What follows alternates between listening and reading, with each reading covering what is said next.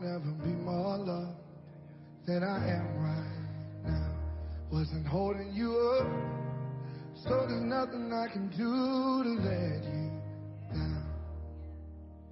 It doesn't take a trophy to make you proud.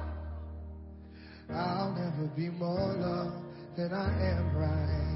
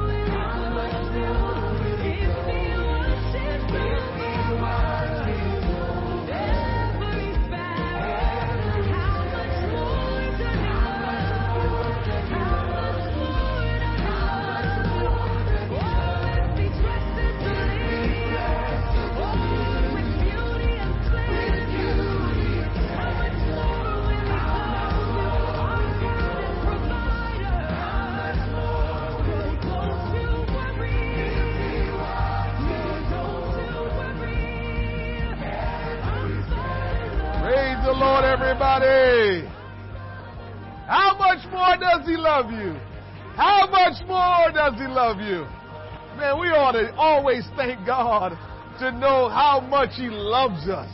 The Bible says He loves us while we were yet sinners.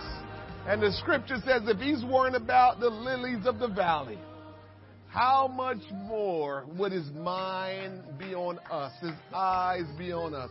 What an awesome God we serve. I believe we need to have a spirit of thanksgiving at all times. A spirit of praise and thanksgiving to say, God, why are you so good to us? Because we certainly don't deserve it.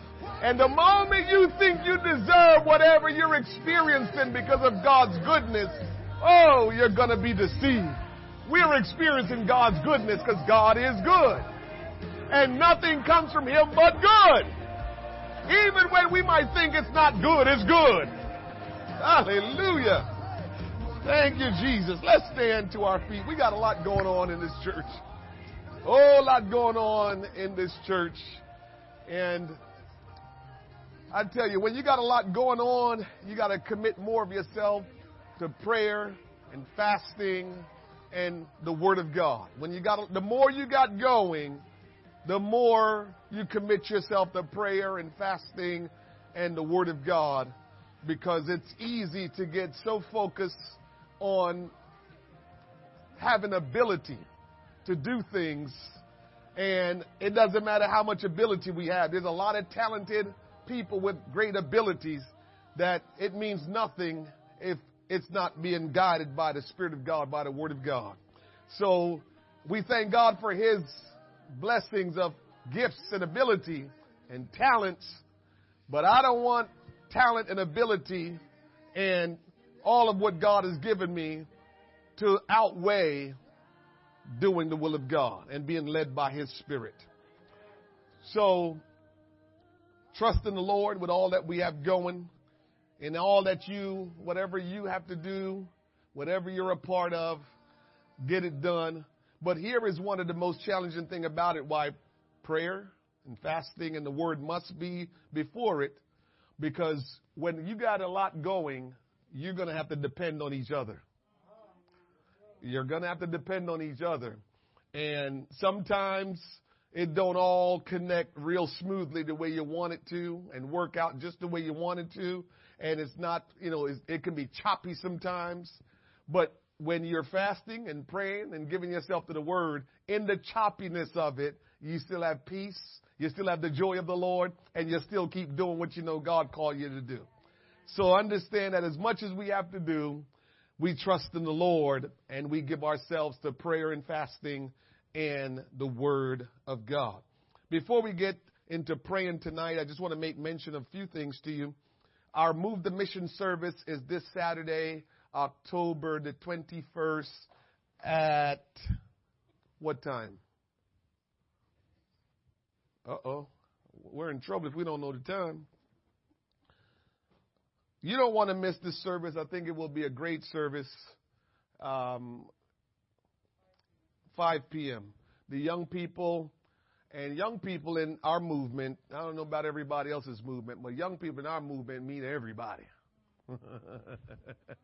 uh-huh. young people, if you want to, you know, make yourself old among the young, that's up to you.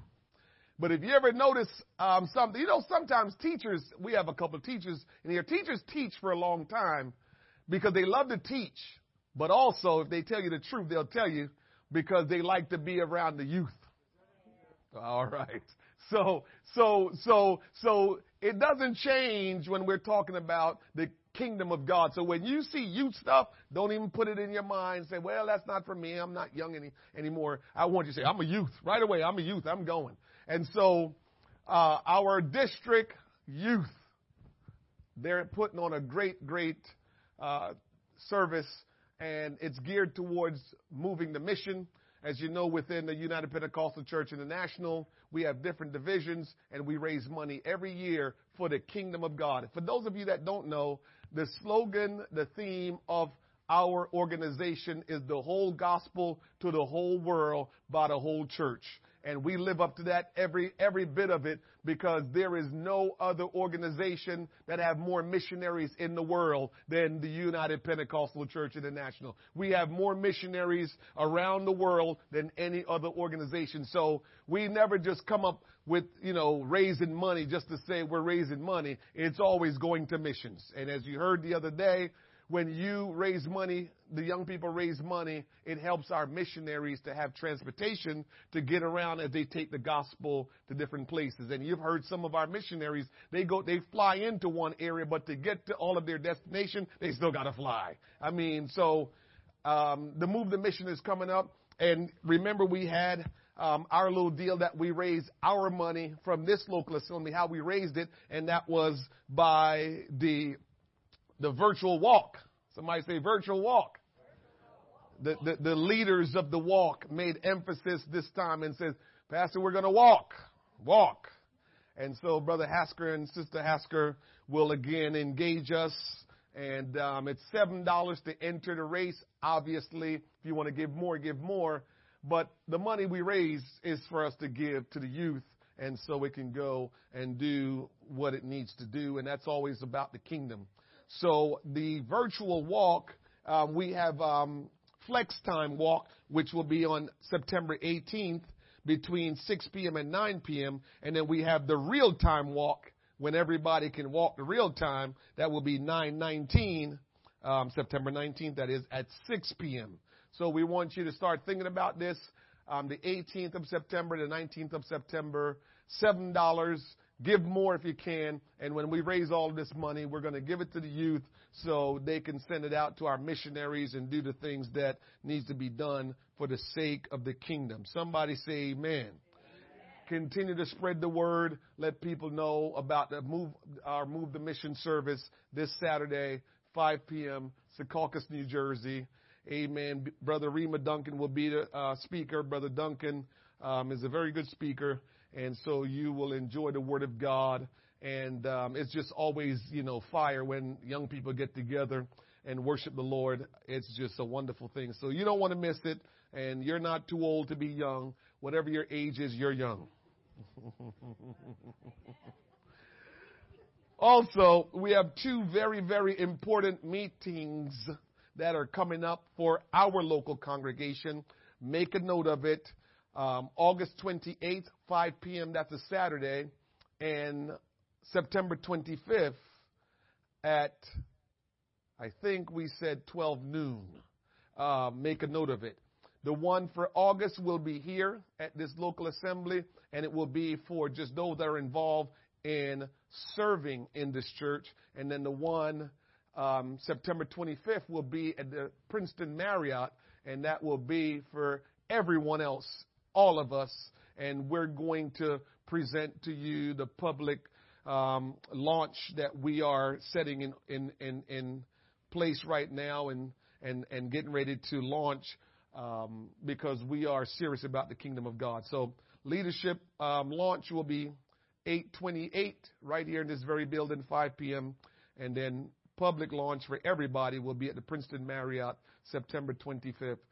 Uh, um, and that would be at 12 noon. So we want you to make note of those days. We'll begin to share with you a little bit more, a little bit more, a little bit more till as we lead up to those dates so you kind of get an idea of what this is all about. But Jesus is getting ready to come back, church.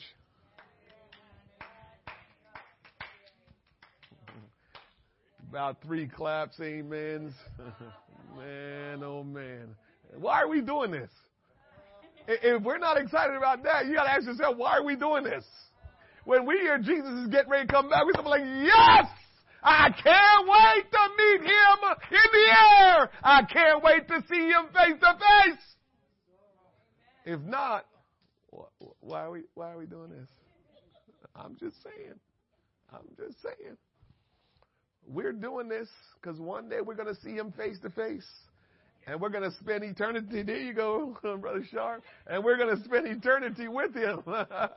That's why we're doing this. So we better get excited when we hear that because as many, I know that, I guess I'll give you an excuse. I'll give you a way out. You know, I'll try to be like Jesus, make a way for you to escape. But anyway, so I'll give you a way out. Here's the story. I know we've been hearing about the Lord coming back for a long time. So some people are like, yeah, yeah, yeah, I know he is, but preacher, you don't understand. We've been hearing this. The, the, the, the apostles wrote like they thought he was coming back. The prophets wrote like they, and so, but, but let me tell you, what we understand that we didn't understand a few years before and them way back then didn't understand is that certain things had to happen for him to return. And we're starting to see those things being possible now. You know, eh, there were times when the things that we read about in the scripture, we're saying, how is that going to work? And now we can see clearly how it's going to work. So that's one of the reasons why we can say, yeah, the return of the Lord is at hand because the things that we thought was impossible, the things that we couldn't understand could happen, now we know they can. So here we are. And so we got to start living for God like we expect Him to come back and say, I know He's getting ready to come back and be ready for Him. Amen. As we pray tonight, here's what I want you to focus your prayer on tonight. I want you to focus your prayer on being appreciative of what God has been to you and what He's done for you.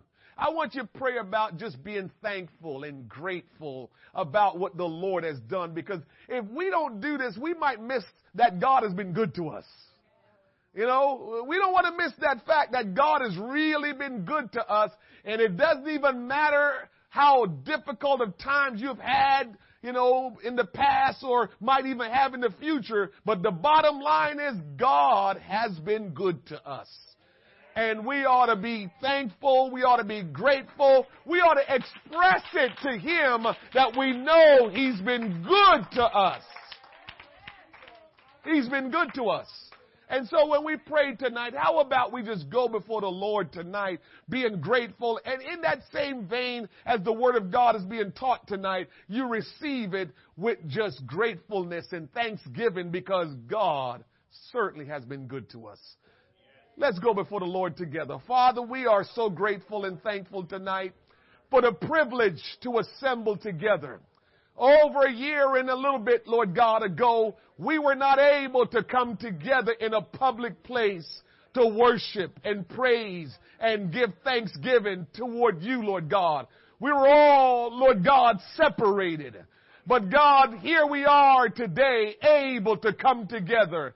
Able, Almighty God, to, to, to worship together. Able, Almighty God, to experience your presence and your power together. And so, Lord, we are just so thankful. We're thankful for what we might consider to be little things. Uh, we're thankful for what we may consider to be big things. No matter what it is, Lord, we're thankful that we are your children. We're thankful, oh God, for the privilege uh, of salvation. We're thankful, Lord God, uh, for you delivering, for you healing. We're thankful that you call us out of darkness uh, and into your marvelous light. We're thankful for the gift of your son. We're thankful for repentance. We're thankful for salvation. And oh God, tonight we humble ourselves under the mighty hand of God, under the authority of God, and we just want to give honor to you, Lord God. We just want to magnify your name and praise your name and give, oh God, honor to you to let you know we are grateful and we are looking forward to that great day when, Lord, you crack the sky and the dead in Christ rise first, uh, and then we which are alive and remain uh, will be caught up to meet you in the air. We are looking forward to that great day uh, where there will be no more dying and no more sorrow and no more pain. We're looking forward to that day when we will see you face to face and see you as you are. We're looking forward to that great day. But until that day come, we will continue to praise you. We will continue to give you honor. We will continue to bless your name. We will continue to praise and spread the gospel and worship together and be the light and be the salt. Oh, glory be to God. Have your way in this place tonight, Lord God. As we lift up your name, oh God, we give you honor. Oh, bless the Lord, oh my soul. Jesus, we love you. Jesus, we honor you. Jesus, there is none like you. Oh, praises be unto your name. We're grateful tonight, Lord. We're thankful tonight, Lord. Oh, Lord Jesus, have your way. We ask that you guide us tonight as we look into the Word of God. Have your way in the name of Jesus, in the name of Jesus. Hallelujah! Hallelujah! Hallelujah! The joy of the Lord is my strength. The joy of the Lord, He is my strength. I was glad when they said unto me, Come, let us go into the house of the Lord.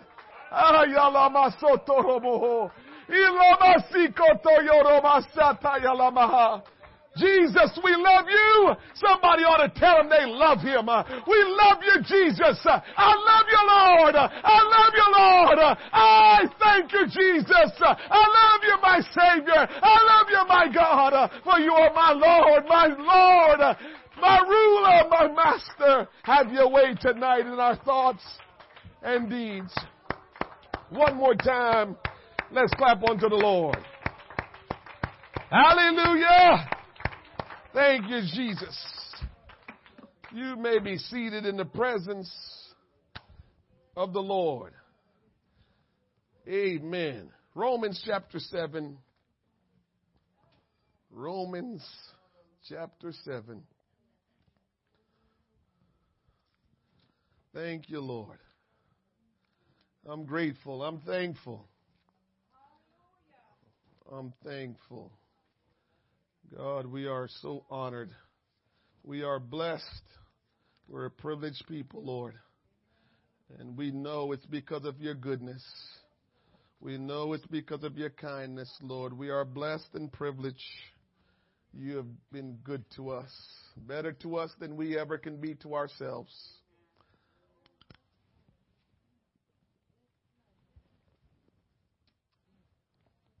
All right. Last Thursday, we talked about how growth is necessary for healthy living. We did. We said if you are not growing, and it doesn't mean physical growth, if you're not growing your health spiritually, mentally, emotionally, is not good if you're not growing. Even if you appear to look good, doesn't mean that you're healthy. Because fruit determines your health status. You can't lie to yourself. Well, you can lie to yourself, but no sense of lying to yourself if there's no fruit coming off the tree. If there's no fruit coming off the tree, you got to say, what's wrong here? I got to take a look into this. No fruit coming off the tree. If we're not bearing fruit, we're either not mature enough to bear fruit. Somebody say amen.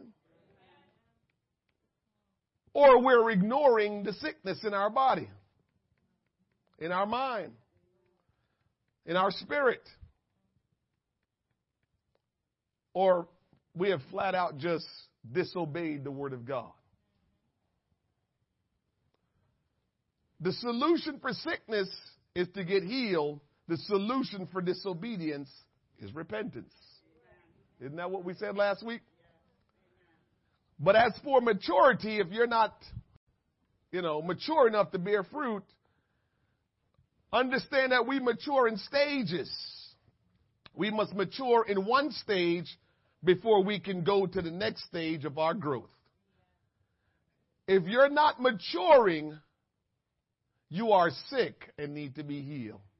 So it still comes back to we got to be healthy. And in order to be healthy, you must be growing. This evening, we will look at the requirements and or process for healing. If we need to be healed, then we need to look at how we get healed, right? Because unless God steps in and do the miraculous, there are requirements and a process to being healed. And it doesn't mean that God can't do the miraculous, but you got to just trust that this is the requirements or these are the requirements and process that I must go through to be healed. And if God want to step in and do the miraculous, great. But if he doesn't, I'm taking the steps necessary to get to the right place. A lot of times we put stuff on God that might be in our hands. Mm-hmm. We're just waiting for God to do a miracle when God has said, No, there's something you can do. And here's the secret to that there's some faith working if you're doing what you're supposed to do.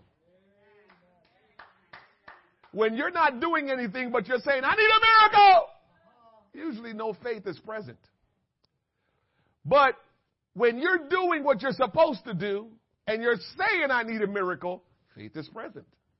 So guess what? You probably can get a miracle. So it's always about working together, whether it's us and him or us together. It's always about working together. Never forget that. Stuff don't happen by itself in this world. God set it up that everything is dependent on something.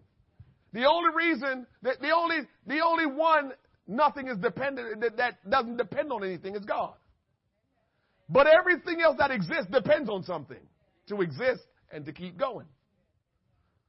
So when we start to think that we can do things on our own and we don't need anybody, we're dying, we'll shrivel up, we'll just be done.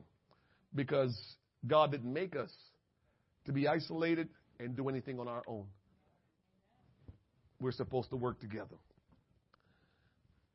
Tonight, I'm going to talk to you a little bit on this topic, still on this series of healthy life.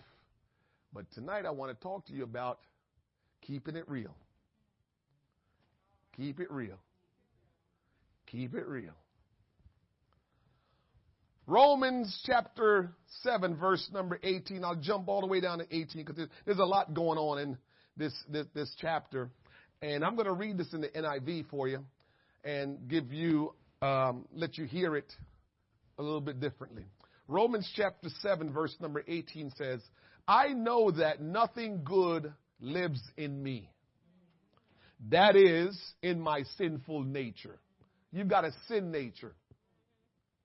Stop acting like you got some other nature. you got a sin nature. I don't care how much you think you look good. I don't care how spiritual you think you are. Sin nature. Mm-hmm. For I have the desire, this is the apostle Paul talking now. He wrote this. He says this. For I have the desire to do what is good, but I cannot carry it out. Apostle Paul talking. For what I do is not the good I want to do. No, the evil I do not want to do, this I keep on doing. Now, if I do what I do not want to do, it is no longer I who do it, but it is sin living in me that does it. So I find this law at work. When I want to do good, evil is right there with me. For in my inner being, I delight in God's law. Knowing better does not mean, remember I told you this, I don't remember if it was prayer or something, but I told you that knowing better does not mean we do better. We have to learn how to do better. So just by knowing better don't mean you're going to always do better. You have to learn how to do better because you have this, you have established a pattern of doing bad for so long that now you know right. It don't mean Oh, I got that. And you, you just start doing right. Mm, that's not how we roll. We are systematic beings. And so a lot of times you know better, but you're still struggling to do better because you've done wrong for so long. And then you got that nature in you. The Bible calls it the lower nature, the sinful nature, the flesh. You've got that thing in you, and that thing is weighing you down. This is Paul talking now. This is not us that are not as spiritual as Paul. but I see another law at work in the members of my body, waging war against the law of my mind and making me a prisoner of the law of sin at work within my members. What a wretched man I am. I say that every once in a while. When I'm praying, I'm talking to God, I say, Oh God, I'm wretched, undone. I need your help, Lord. Who will rescue me from this body of death? Verse 25. Thanks be to God through Jesus Christ our Lord. So then I, myself, in my mind, am a slave to God's law, but in the sinful nature, a slave to the law of sin. And so we're going to try to look into this the scriptures here that we just read and see what we can take from it tonight and get some help there. Clearly, the writer, the apostle Paul, is having a problem with self. Your greatest adversary in your life is you. It's not the devil. God gave us power over him. So if you're a bona fide Christian, baptized in Jesus' name, have the name of Jesus applied to your life, and filled with the gift of the Holy Ghost, you have authority over the devil. So if he's a problem to you, you are not living up to who you are in Christ. The problem you're going to have a whole lot more than the devil is within yourself. Somebody say amen. Paul was having problems with self. This is a direct result of the sin nature he and all of us has inherited, have inherited from Adam. When Adam sinned, the whole world was born with a sin nature. Everybody after Adam was born with a sin nature. So you have a tendency within yourself to sin. Mm-hmm. This is not to say that Paul or Christians today in general has a split personality because we do not have split personalities. Listen to this. Because salvation makes a man or woman whole when they continue in their salvation. Oh, you must have missed it. When you continue in your salvation, you have all the opportunity in the world to be whole and not be all messed up. We might come to God messed up. And we might get born again and still messed up. And we might be living for God for a little bit and still be messed up. But be encouraged because we have opportunities where God will help us to become whole like we were back in the garden. Adam was perfect in the garden. In case you didn't know, God created perfect beings. Adam and Eve were perfect. So when God created the first two human, they were perfect. And they messed up that perfection. And so now, here we are today, struggling because they messed up the perfection and we came from them. Isn't it, isn't it interesting when you know God's word, you kind of just laugh at people when we're fussing and fighting about race and, you know, culture and all this stuff, when we're all struggling with the same thing because we came from the same two people and we're still, we're still lost about who looked like what and where you came from and all this. I'm just, just shake my head and say, poor us. That's all I can say. Poor us because the, the, we all are the same, all of us. It doesn't matter what our skin complexion is, where we were born, what we look like. We're all the same. And we're all gonna have to overcome sin to spend eternity with our Creator. So don't deceive yourself in thinking that you came from a better race than the next person. You explain that, because ain't no race got no break on the sin thing. you, you tell me which race got a break on the sin thing and let me know, because I'm going to start being that race. Cause no race got a break on the sin thing. We all got lumped in when Adam sinned. if we continue in our salvation, we have an opportunity to be whole. It does not indicate, though, that the believer's mind, will, and body can be controlled either by uh, uh, the, the, the old nature or the new nature. So, we're either going to be controlled by the Adam nature that he passed on to us or the Jesus nature. Uh huh. That's what's going on. Either by the flesh or the spirit. The statement here indicates that believers has two serious problems. Believers have two serious problems. Yeah, just two. He or she cannot do good, or he or she cannot do the good he wants to do, and he or she does not does the evil that he or she does not want to do. So our two issue is we want to do good as believers and we seem to do bad. And the good that we want to do, we don't seem to be doing it.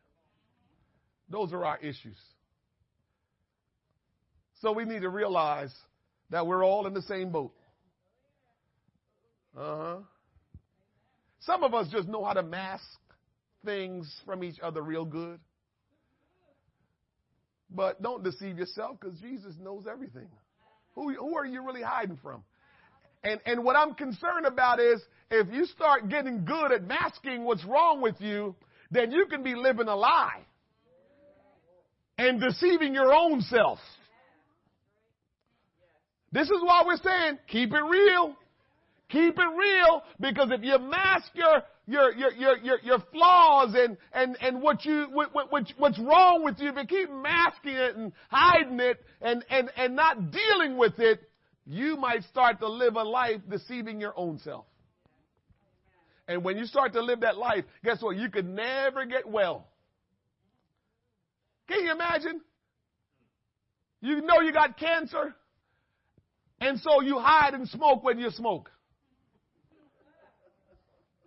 Tell me, what are you doing? Right? You got cancer.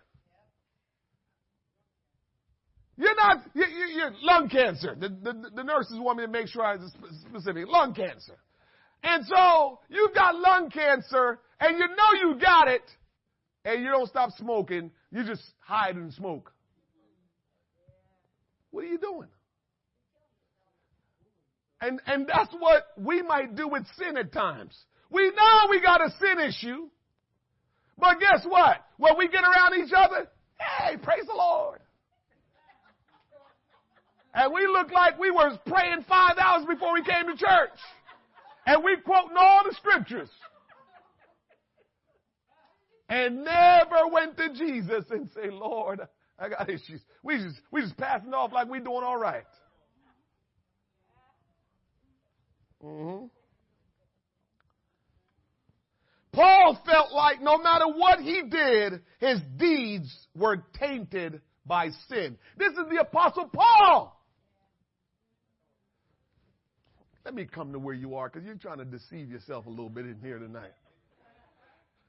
Here is an example, Matthew. Let me talk to you, Matthew. Maybe, you know, you, will here, here's what we do sometimes, Matthew, or here's probably something that I can say Paul was trying to say, and, you know, we're saying, Paul, what were you doing wrong? Sometimes we see things that are immoral and ungodly. And they stick with us. And you're supposed to be praying up a storm. Jesus is Lord and oh, loose us from the bondage of sin. And then here comes that thought in your mind while you're praying like, what in the world is going on here? That's the kind of stuff Paul is talking about. Like, like, no matter what, I'm trying to do the right thing, but here comes this evil all the time.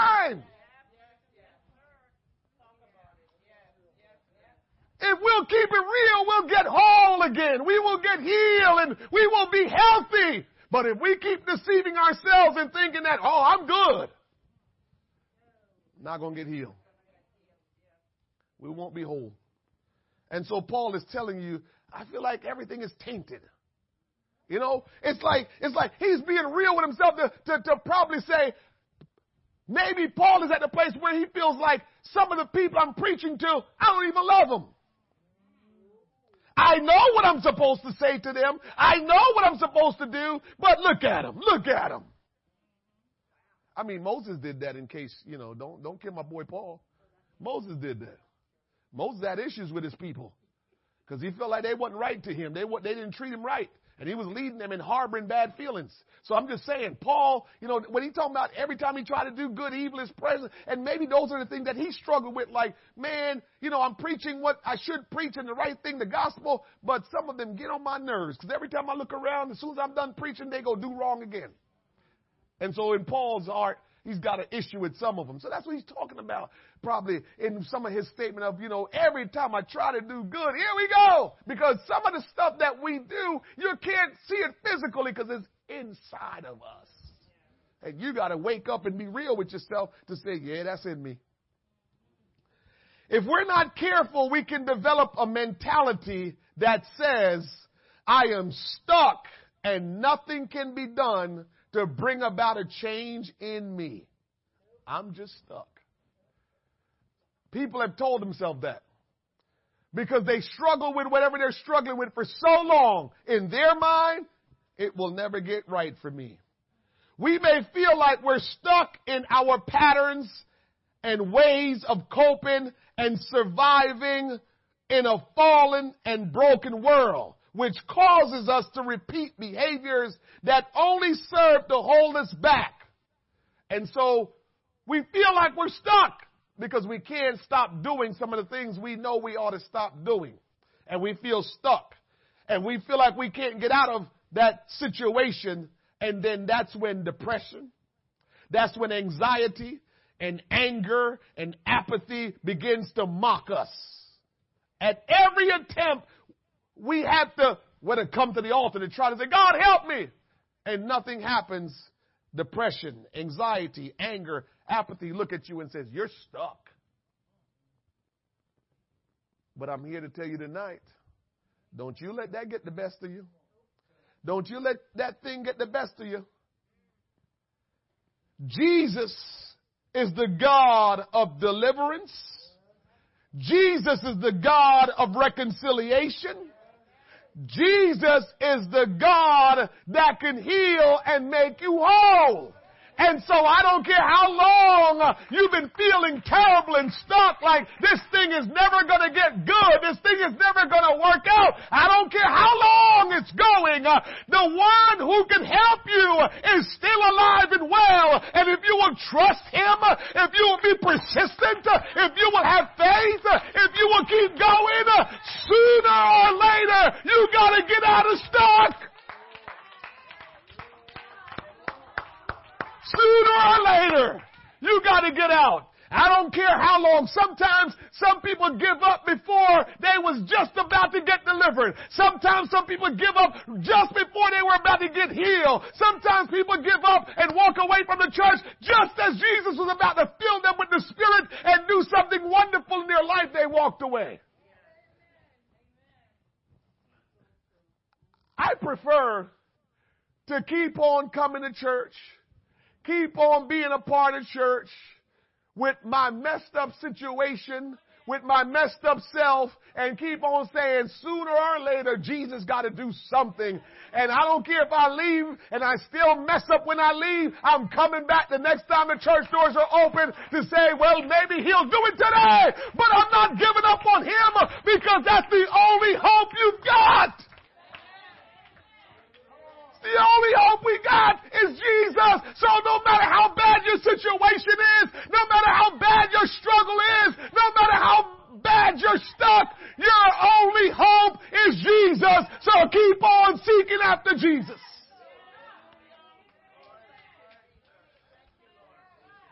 That's our only hope. It makes no good sense to say, well, I don't see no change. It ain't making a whole lot of sense to go to church. Woo, woo, woo, woo. Somebody help somebody. Don't let nobody say it's not making sense to go to church. Don't make people tell you it don't make sense to come together. You want me to tell you a little secret? Go and look at a lot of the miracles that Jesus did. Crowds. Crowds. It was the gathering of people.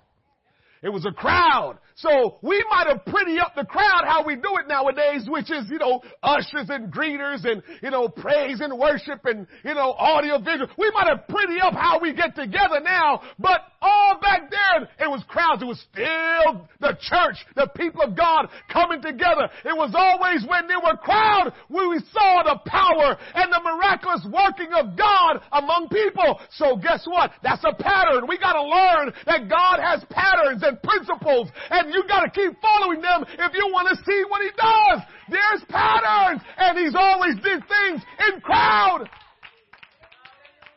You want to hear something funny? When He sent the Holy Ghost, where did He send it? But forget about not yet until they get up to the upper room. It was the Feast of Pentecost. It was people from every walk of life gathering for the feast. Yeah, 120 went up in the upper room and got it. But guess what? They, they heard it, they saw it, they said, oh my God. It was a crowd. So the day you start thinking, I don't need to go and assemble with the crowd, you're not following the pattern of Jesus. You're not following the pattern of Jesus. Plus, let me go old school on you real quick. If you ever been in a real hot Pentecostal service, right? Sometimes the Spirit don't move on everybody all at once. Some of the all Pentecostal service, one person just, one person. And it started with that one just flashing like this, and before you know it, there's an explosion in the room.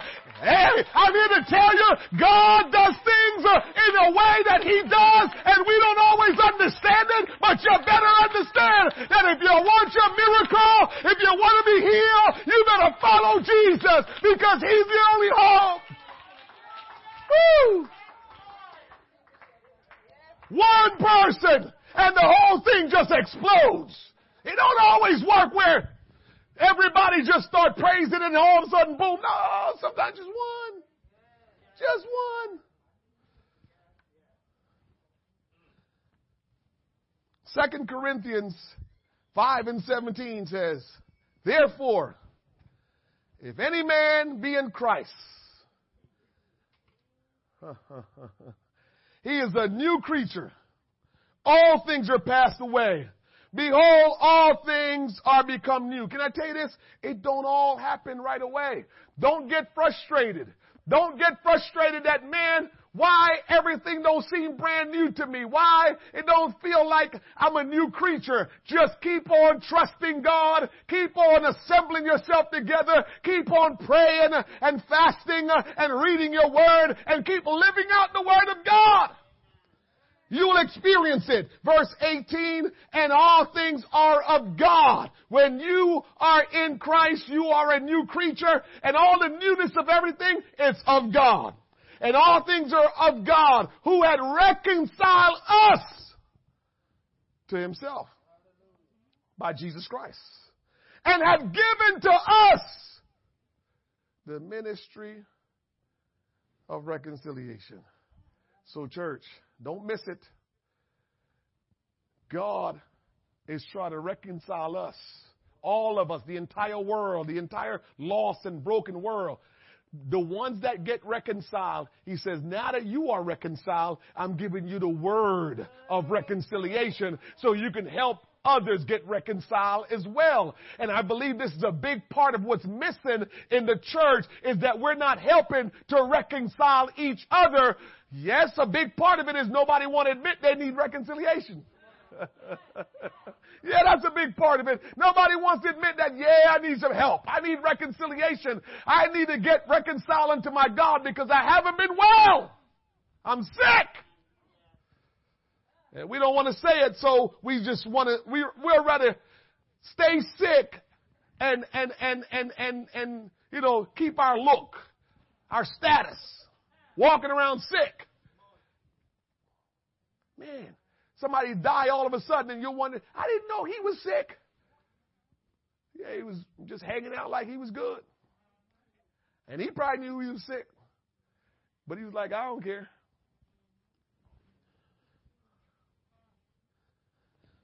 To wit, that God was in Christ reconciling the world unto himself, not imputing their trespasses unto them, and had committed unto us the word of reconciliation. And so God can reconcile. God can make us whole. God can heal us. We just have to be real with ourselves and real with God so we can eventually get to that place where we can be whole, where we can be reconciled unto Him. Church, Jesus is coming back and if we want to make the rapture, we can't play games with ourselves uh, and we can't play games with each other. We're going to have to keep it real and let God work His work uh, in our heart, in our mind, in our life, uh, that we can get whole in our spirit, that we can get whole in our mental and whole in our emotional state because we got to be ready for the rapture. We got to be rapture ready. God wants to reconcile us back to Him that we may be whole and complete like we were when He first created us. Uh huh. You want better? You want something better? You want something different? You have dreams and goals for your life? Uh huh. You know God has promised you abundant life. Well, don't be content in your situation if you're not experiencing abundant life. Apostolic people don't want to believe that you can have abundant life. They, they, they, they start thinking, yeah, that's that um, charismatic preaching. No, it's not. God wants you to have abundant life. He, did, he wouldn't say it. He wouldn't put it in the Bible if he didn't want you to have abundant life. Um, apostolic Pentecostal thing, if you start living good, something wrong with you. You, you sinning. Don't get quiet. It, we act like that. And then we go down the street to some other denomination and, and they feel very comfortable having it going on and feeling good. And saying, to God be the glory. why, why, why shouldn't we have abundant life and say, To God be the glory?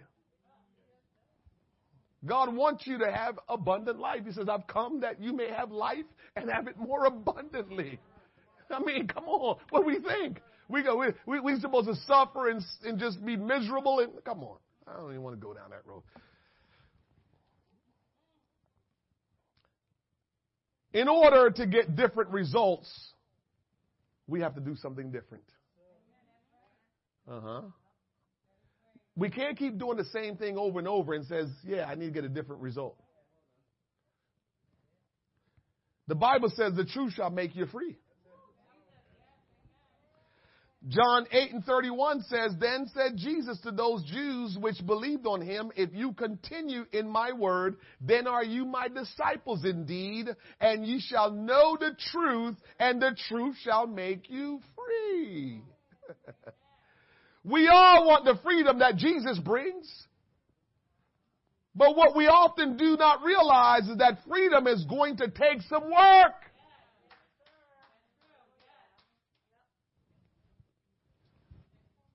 The woman with the issue of blood, she got healed and free.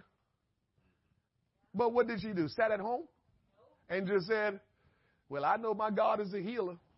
And because he's all knowing, he know where I am, he will find me and he will come and heal me. Is that what the woman issue of blood said? I mean, Brother Kellerman, the Bible says she wouldn't spend all that she had from doctor to doctor. That's a lot of movements. That's a lot of traveling around, going from doctor to doctor to try to be healed, spending up all she ever had. It was a lot of work before she got to Jesus. So if we want to see something different, we're going to have to do something different, and it's going to require sometimes for us to go above and beyond, for us to go out of our way in order to experience what God has in store for us. Uh huh. We all have some form of brokenness in our life. We all struggle with something, whether that is whether that struggle is with depression, anxiety, addiction, guilt, difficult relationships, and on and on and on. We've got a lot of stuff that we all have to deal with. Listen to me. I might even minister in this vein. Maybe not this Sunday, not maybe not this Sunday, but maybe we'll see. But listen to what I'm getting ready to say. And I want to talk more about this, but I don't have enough time. We can't control our past. We can't control the people that's been placed in our lives. But here is the big thing. But we can control our reaction and response to what they do and what the circumstance do. And we gotta realize the secret in life is how we respond to what people do to us and to what circumstances deals us. If you spend all your time crying about what's wrong, if you spend all your time crying about what people did to you, if you spend all your time trying to retaliate, if you spend all your time trying to prove to people, that will take you in the wrong direction. But if you spend your time responding in a right and godly way to everything that comes your way, you're going to get the victory. Our response kills us a lot of times. That, that's what, that's what takes us in a bad direction. That's what hurts us a lot is our response. If we will get godly response and we will demonstrate godly response with everything that comes our way, oh my goodness, we will live some of that abundant life that the Lord said we can live if we will just respond in a godly way to the things that come our way. But a lot of our response always come from where? Your sinful nature. A lot of your response always come from your sinful nature. And we know no good thing come from our sinful nature. No good thing. That's what the Bible says. Is there any deliverance? Of course, Paul says. Paul says, I thank God that there is someone who shall deliver me? His name is Jesus. There is deliverance. Uh,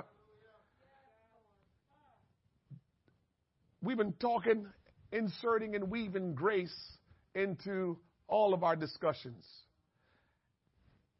And for us to be healed, we have to experience grace. Here go the Lord again. The Lord the Lord demonstrate grace toward us so we can get saved. But then all, even after we get saved, there's still grace. He's still giving us grace. He's still giving us grace. Even after we repent and get saved and we're living, He's still giving us grace. Titus 2 and 11 says, For the grace of our God that bringeth salvation had appeared to all men. You need somebody need to write that down. Somebody need to highlight that in their Bible. Somebody need to make note of that. You know who that's for? For the people that didn't do what they needed to do to get saved, and they're trying to convince you if they're still saved. God says, His grace has appeared unto all men. But what I told you about response, but how did all men respond to His grace? The grace of God has appeared unto all men. But what was our response to the grace?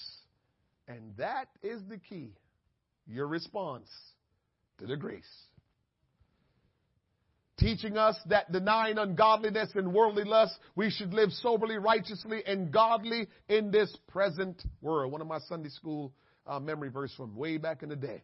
Looking for that blessed hope and the glorious appearing of the great God and our Savior, Jesus Christ, who gave himself for us that he might redeem. Here we go again. You have hope to be made whole, to be delivered, and to be healed. He says that he might redeem us from all iniquity and purify unto himself a peculiar people, zealous of good works. Healing is available, church. Whatever way we are, whatever we're dealing with, whatever the circumstance, we won't have to be dealing with that forever. God has a plan and God will make a way for us. We just have to know that He is working on our behalf, that God is for us. We can be healed. We can be delivered. We can get out of that rut. We don't have to stay stuck in that rut. God can get us out of it. The Christian must realize that there is a struggle within them between the flesh and the spirit. But we have to know that one or the other will be in control. What will be in control in your life? You cannot be the best version of yourself if you vacillate between the real you and the person you present to others. Did you know we we we have a real us and then we have the um, the us that we present to people? If we're going to get the victory, we got to live in the real us every time. we, we, we can't we can't we can't give the presentation of the person we we want people to you know think we are and then, you know, we chill in the real us when we get home. no, and you won't get whole, you won't get healed like that. Because that's what God called hypocrite. That's what God called lukewarm. You can't get you can't get get it together if you present this way for everybody to believe that's the way you are, and then you know when you leave that circle of people, you just go and just go be who you are for real now. oh, Lord help us. Your flawed ways are not an excuse to keep doing wrong. It is an opportunity to seek to do right, to be the best version of your real self. I want to be my real self. I want to be who God created me to be and live that way every moment, every second, every day of my life. I want to live the real me and not some other person. God wants to do great things in you and through you, but you must go before Him as your real authentic self. Flaws and all. Flaws and all. You can't go to God and don't bring your real authentic self. You got to go to God, flaws and all. You got to go tell Him, and, and, and that might mean you got to lock up for yourself in your closet or you gotta, you know, like me, I'm, I'm a big bathroom guy. I don't know if the Lord, eh, you know, well, he talked back to me in the bathroom, so he must be okay with it. well, I'm a big bathroom guy. Lord help me. Lord help me. Woo. But wherever you got to go, where it's just you and him, so you can be real, that's what you got to do. But here is a secret. Don't go to him in secret, flawed, and all the stuff, and then get up and come back around people and because you know I'm good. Don't, you're still messing up. When you go to him flawed and all, then you get up from that situation of after you're done praying, then you get back up and then you're supposed to walk in humility then. Because you just went to God and tell him how wretched you are and how flawed you are and how you feel stuck and you want to get out and you, you, you feel like you can't get out. You went to God about that. Now what you're supposed to do is get up and walk in humility and walk in victory. Now, uh, that's challenging, but that's what you got to do. Humility and victory. Because you know when you took it to Him, you know He's going to help you. So you act and live like you know the help is coming. Right? But also, you're supposed to walk in humility because now you realize, man, I'm a mess.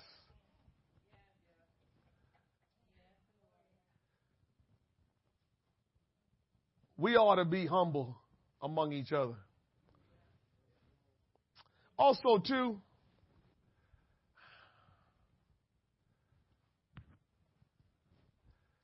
try this. Try this. I know it's going to be tough for you, but try it.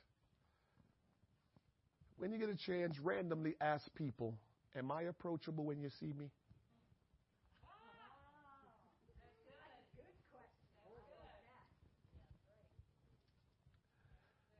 Because if we're going to get healed and we're going to help heal other people, we got to make ourselves approachable.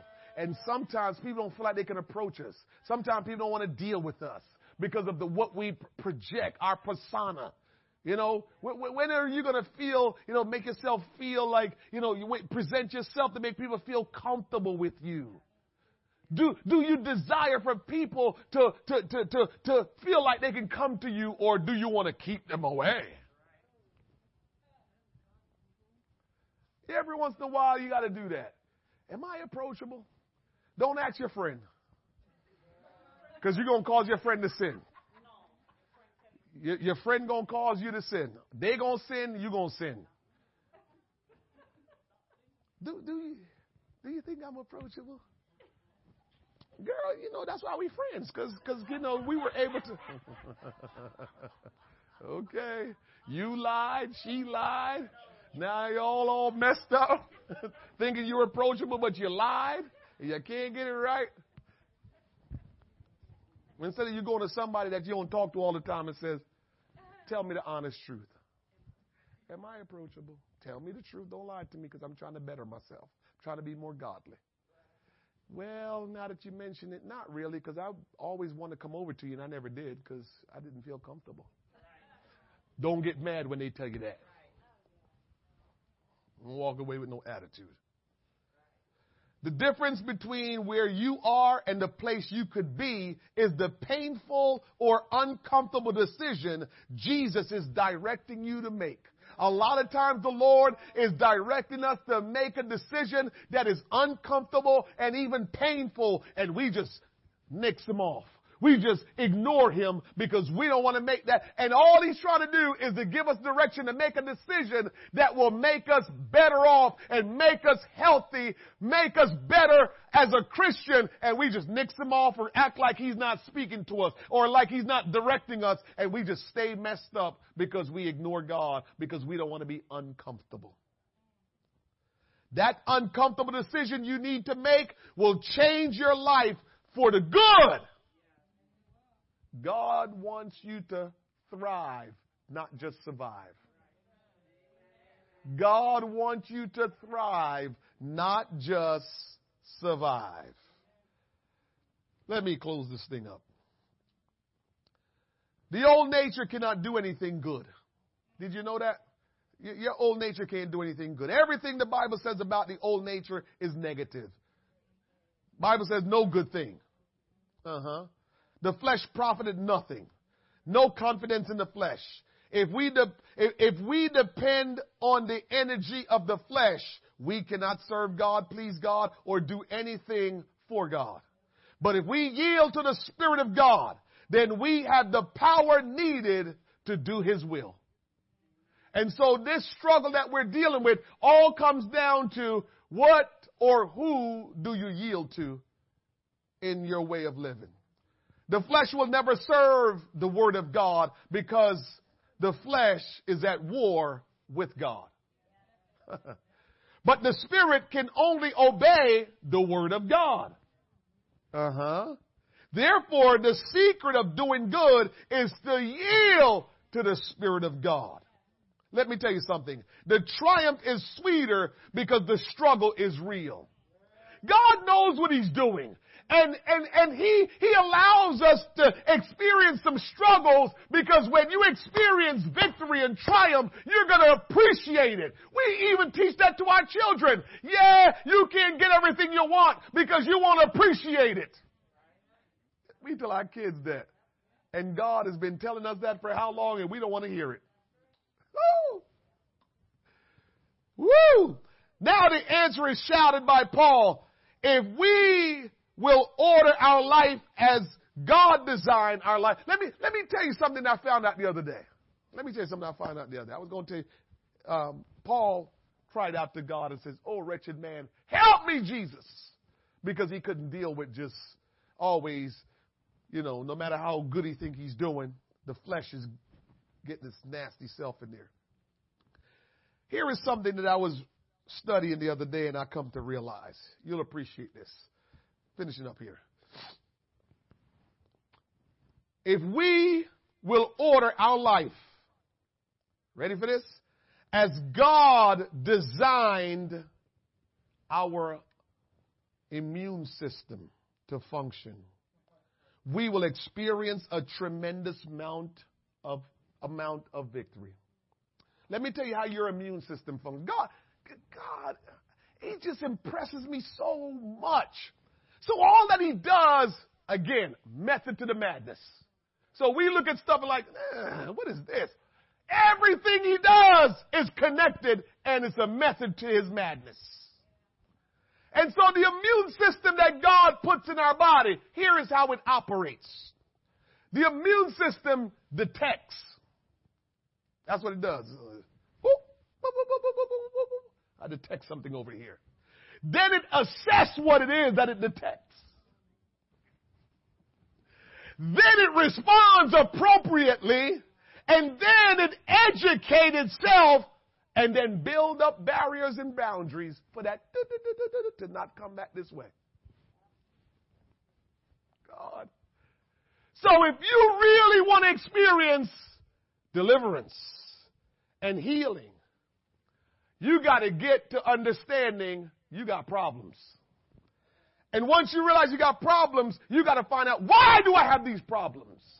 See, we just want to be shallow as Christians and turn everything on. Jesus, you can do everything. Yeah, but he wants you to understand something in the process of him doing what he wants to do in your life. He doesn't want you to just be a, a standby. He wants you to understand something. He doesn't want you to be a dummy.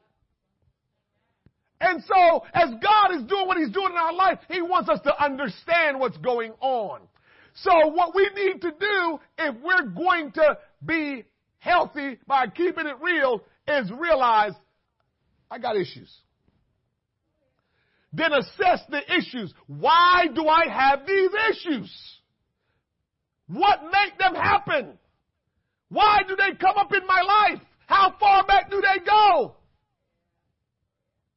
Why do I keep doing these things? And then you go to God and says, God, how do I respond to this? This is where we are today. And God will help you to respond to what's wrong. And then God will show you how it happened, what went wrong. He will educate you on it. And then He will give you and establish in your life boundaries on how to prevent those things. So, church people, Pentecostal people don't like standards. This is, this is a revelation. They don't like standards. The immune system is set up to have standards. oh, God is, I'm telling you, man, you go get in God's stuff and you're like, God, you are just too much now. And so he sets up our immune system that the way it works, eventually it raises up standards so it can always detect and it will always assess and it will always make sure you don't come back and mess with me. You don't come back and cause damage. And so that's how it works. And so what we do a lot of times, we may assess, We may detect, we may assess, we may respond, but we leave out the key component, which is to build up barriers and boundaries so we don't go back to where we came from.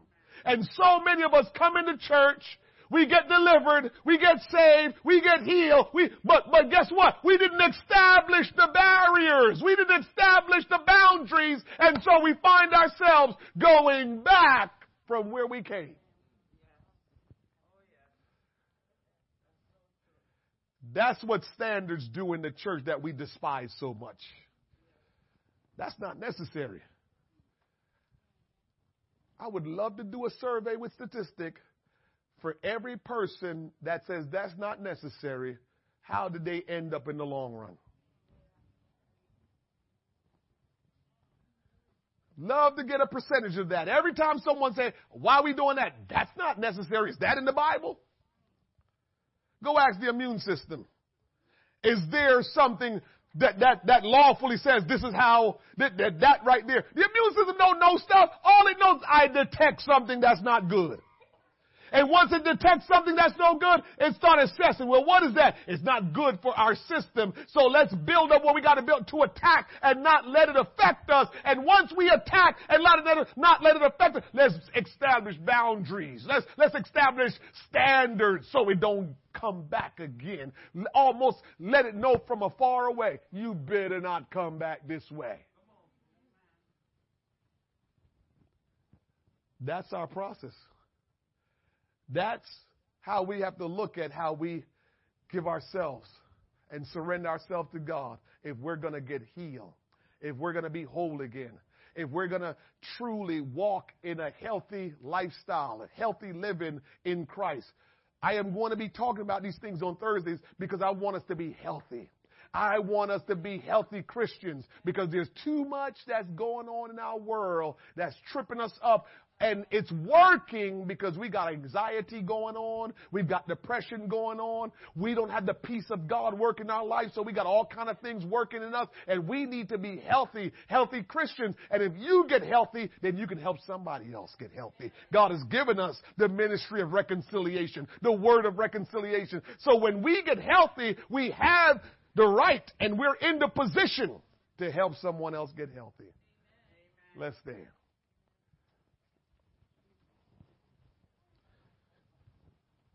Many who claim to know Christ never see themselves well enough to appreciate as deeply as Paul did what they actually have in Christ. Because of Jesus Christ, we are assured a great future in Christ. You are assured a great future in Christ. What are your feelings in regard to sin?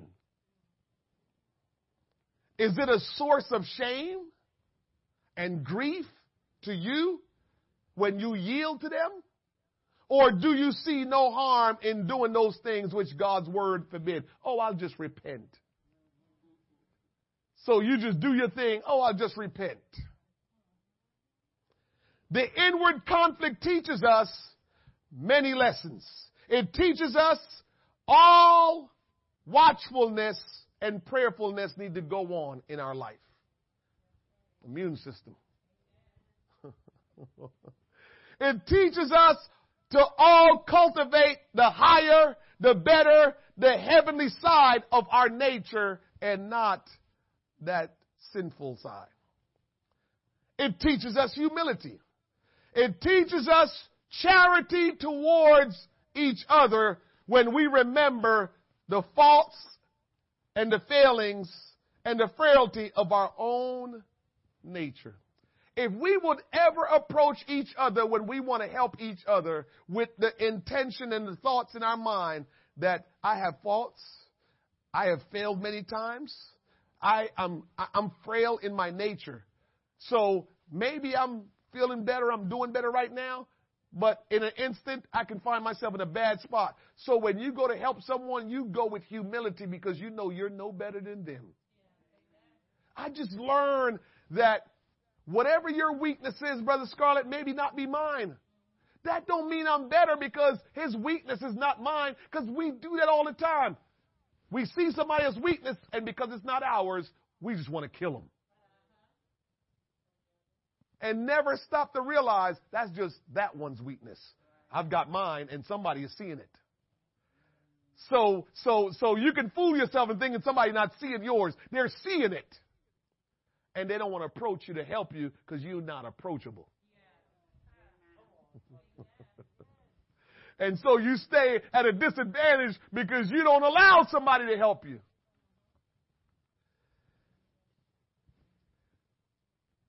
If we will trust in the Lord, if we will trust Him to help us, call on Him to help us, cry out to Him to help us, His help might not look the way you want it to look. His help might be go talk to so and so. I remember the last winter fire I went to. Good friend of ours, family member. Let me just say that way. Family member said they were sitting in a church service and they had something that they was just battling with, battling with, battling with, struggling with. And they were sitting in a church service, not even in the state, out of state. And they were sitting in church service, and all of a sudden they looked at me and the Lord said, That's who you go talk to. My point of telling you that story is that when we cry out to God, however He directs you to go and get the help, you better go. And don't you belittle the help that He's sending you, thinking, why? Well, God, they're going to know my business. If that's who He sent you to go to so you can get help, you better go. You better go. Because a lot of time we want God to come down out of heaven and sit next to us and fix it all up. When God loved to work through us because He wants us to see the real need that we have for one another. And so he works through us a lot. So when God gives you instruction on how he wants to heal you, how he wants to deliver you, how he wants to make you whole, don't you despise it or reject it. Embrace it and do what you got to do. Jesus, we love you. We thank you tonight for your word. Lord, we're praying and asking that individually and collectively you will help us as a church, Lord God, to be healthy. Lord, so many of us have masked our wounds. So many of us, Lord God, have rejected what you have provided for us to be healed and to be whole. And Lord, we just keep going and keep going. And Lord, we live beneath the privileges, the privilege of God. And we fail, Lord God, to fulfill our purpose in you because we won't make ourselves available, open. We won't submit to you, Lord God. But tonight, as we have been doing now for two weeks, Lord, we're yielding and crying out to you to say, God, help us to be our real self. Help us, Lord God, to do that which we need to do so you can help us to be whole. That you can help us to walk in true healing. Will you touch us tonight, Lord God? Will you work your work in our heart and in our mind, in our spirit, that we can be whole? That, Lord, as you have turned to us and given to us the ministry of reconciliation, the word of reconciliation. When we are whole, that we can help somebody else be whole. There's so many people, Lord, among us hurting. So many, Almighty God, that is disappointed and feel stuck. But God, I pray in the name of Jesus that you will help us tonight. That, Lord, as we cry out to you and call on your name, you will guide us. You will direct us that you will help us, Lord, to be what we need to be and to do what we need to do, Lord God. I pray tonight that faith will increase, Lord God, and that we will walk toward you and humble ourselves, Almighty God. Lord, help us to help one another, to minister to one another, to allow the will of God, oh Father, to flow through us. Oh, Father, have your way. Bless this church. Give us strength and let healing and wholeness flow in our spiritual life, in our emotions and our mental.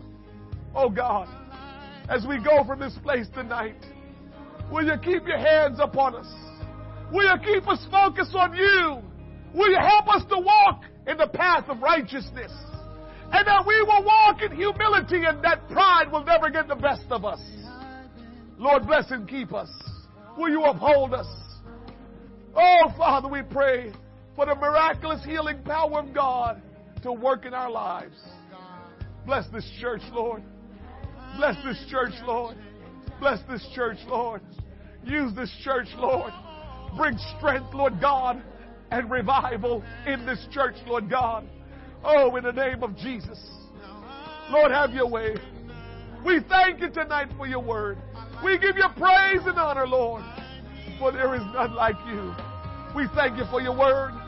We thank you for this opportunity to be here tonight. Bless those, Lord God, that joined us by live stream. Have your way. Bless them. Bless their home, their families, oh God. We thank you tonight. We praise you. For all these things we pray. In Jesus' name. God bless you. Give an offering tonight. Give towards the building fund before you go. The baskets are in the back. God bless you. Have a great evening.